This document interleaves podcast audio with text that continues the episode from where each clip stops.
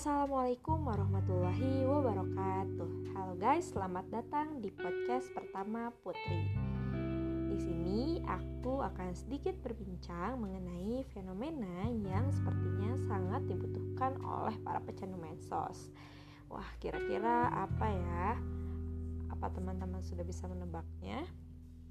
Nah, di sini aku akan bahas mengenai dopamin detox. Nah, bagi yang belum tahu, yuk simak penjelasan dari aku. Ini sangat bermanfaat untuk kita semua loh.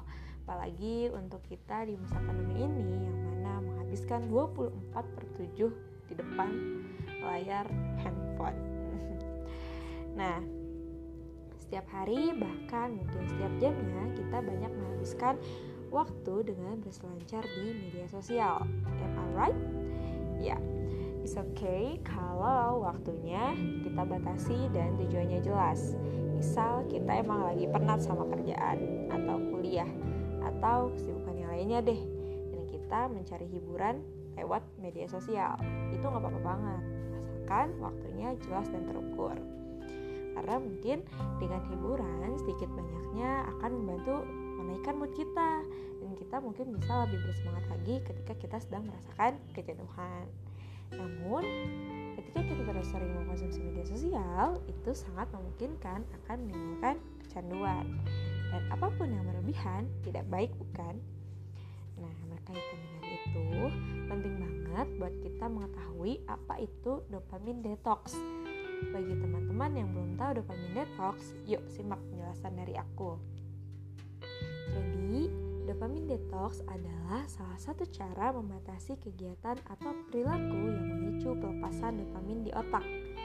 Terus, dopamin sendiri apa sih? Nah, adapun dopamin adalah hormon di otak yang berperan memicu rangsangan ke seluruh anggota tubuh. Puasa dopamin dapat diartikan sebagai menjauhi hal-hal yang dapat menimbulkan kebahagiaan dan kecanduan. Seperti apa? Seperti permainan smartphone. Kemudian media sosial, kemudian video games dan sebagainya. Nah, praktik ini dikembangkan oleh seorang profesor bidang klinis psikiatri. Dari mana? Dari University of California San Francisco bernama Cameron Spah. Berdasarkan teori yang dikembangkan oleh Cameron, beristirahat dari kebiasaan yang memicu pelepasan dopamin dalam jumlah besar memungkinkan otak melakukan pemulihan sehingga seseorang dapat terhindar dari kecanduan. Dopamin detox didasarkan pada konsep terapi perilaku kognitif atau cognitive behavioral therapy yang bertujuan mengurangi dominasi stimulus yang tidak sehat dari teknologi dalam kehidupan manusia modern. Alih-alih memberikan respons secara langsung, metode ini mengizinkan otak untuk beristirahat sejenak dan memulihkan diri dari stimulus yang menimbulkan kecanduan. Dengan begitu, manusia dapat uh, mendapatkan kendali atas perilaku kompulsif yang mengganggu.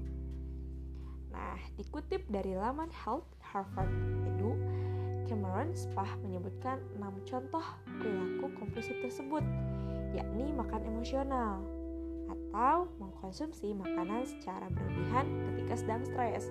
Misal nih, kita pernah nggak sih waktu lagi stres ada orang yang tipenya kalau lagi stres tuh banyak makan. Habis makan mie makan nasi padang. Habis makan nasi padang makan seblak terus aja gitu. Nah itu bisa kita sebut dengan makan emosional. Kemudian ada penggunaan internet dan game secara berlebihan. Kemudian judi kemudian belanja. Nah yang yang biasa digemari nih kayak belanja online yang sekarang sedang hype ya. Kayak tinggal check out check out check out gitu. Gak sadar nih uh, bahwa perilaku yang uh, kita lakukan ini sebenarnya belanja online ini bukan kebutuhan kita gitu. Sebenarnya kita gak butuh-butuh amat nih barangnya tapi ya itu. Itu adalah perilaku kompulsif yang mengganggu ya salah satunya. Kemudian ada nonton film porno dan masturbasi terus yang terakhir ada mengkonsumsi narkoba Nah, selain itu, pencarian sensasi dan hal-hal baru lainnya juga dapat memicu perilaku kompulsif. Walaupun bermaksud untuk mendapatkan kembali fleksibilitas dan perilaku, menurut Cameron, dopamine detox tidak harus dilakukan dengan berpuasa terhadap semua hal yang bisa memicu kecanduan. Interaksi dengan orang lain misalnya adalah contoh yang tidak masuk dalam daftar dopamin detox. Kemudian menurut Cameron, dopamin detox sebaiknya hanya diterapkan untuk mengontrol perilaku yang menyebabkan tekanan, gangguan, kecanduan, atau hal lain yang memberikan dampak negatif pada hidup manusia. Nah, begitu teman-teman. Sekarang setelah kalian mengetahui lebih banyak tentang dopamin detox, kalian pasti penasaran gak sih gimana nih cara melakukan dopamin detox? Nah, oke, okay, di sini aku akan jelaskan tahap-tahapnya. Nah, di laman akun LinkedIn miliknya, Profesor Cameron menuliskan beberapa cara yang dapat diterapkan saat melakukan dopamin detox. Nah, setidaknya ada tiga cara nih yang paling utama. Yang pertama, meletakkan benda yang menjadi stimulus, misalnya handphone, dilakukan eh di lokasi yang sulit diakses gitu. Misalkan kita nyimpen di rumah temen nih misalkan ya atau disimpan di orang tua nih. Jadi yang punya kendali atas itu adalah orang tua kita gitu. Kemudian yang kedua um, meletakkan eh yang kedua maaf, yang kedua melakukan aktivitas alternatif yang tidak sesuai dengan stimulus. Misalnya nih, olahraga dapat dilakukan untuk menghindari dorongan makan berlebih saat pikiran sedang stres. Ketiga, menggunakan aplikasi untuk memblokir situs-situs web tertentu yang yang memicu kecanduan. Dan sekarang tuh ada uh, kayak timekeeper gitu lah ya, ada uh, aplikasinya banyak deh. Pokoknya kalau kita niat nih kayak banyak banget aplikasi untuk mengontrol atau mengendalikan uh, konsumsi kita terhadap sosial media ataupun video game atau yang lain. Uh, kemudian selain itu dopamin detox juga dapat dilakukan dengan mengekspos diri pada rangsangan internal atau emosi, emosi negatif tanpa melakukan respons. Ini seperti menahan diri agar tidak meraih ponsel saat ia mudah diakses. Cara ini juga berbasis, maaf, cara ini juga berbasis teknik CBT yang lain bernama Exposure and Response Prevention atau paparan dan pencegahan respons. Cara ini dapat dilakukan dengan langkah berikut. Yang pertama, memperhatikan art surfing atau mengakui sensasi yang dialami dan mengizinkan diri merasakan sensasi tersebut tanpa menurutinya gitu. Kemudian yang kedua ada e, ketika dorongan muncul, kembali ke apa pun yang dilakukan sebelumnya. Seiring berjalannya waktu, kebiasaan-kebiasaan buruk akan melemah dan fleksibilitas perilaku akan kembali dengan sendirinya sehingga kecanduan tidak muncul lagi. Nah, di sisi lain juga eh, konsep dopamin detox ini sebenarnya bukan hal yang benar-benar baru gitu.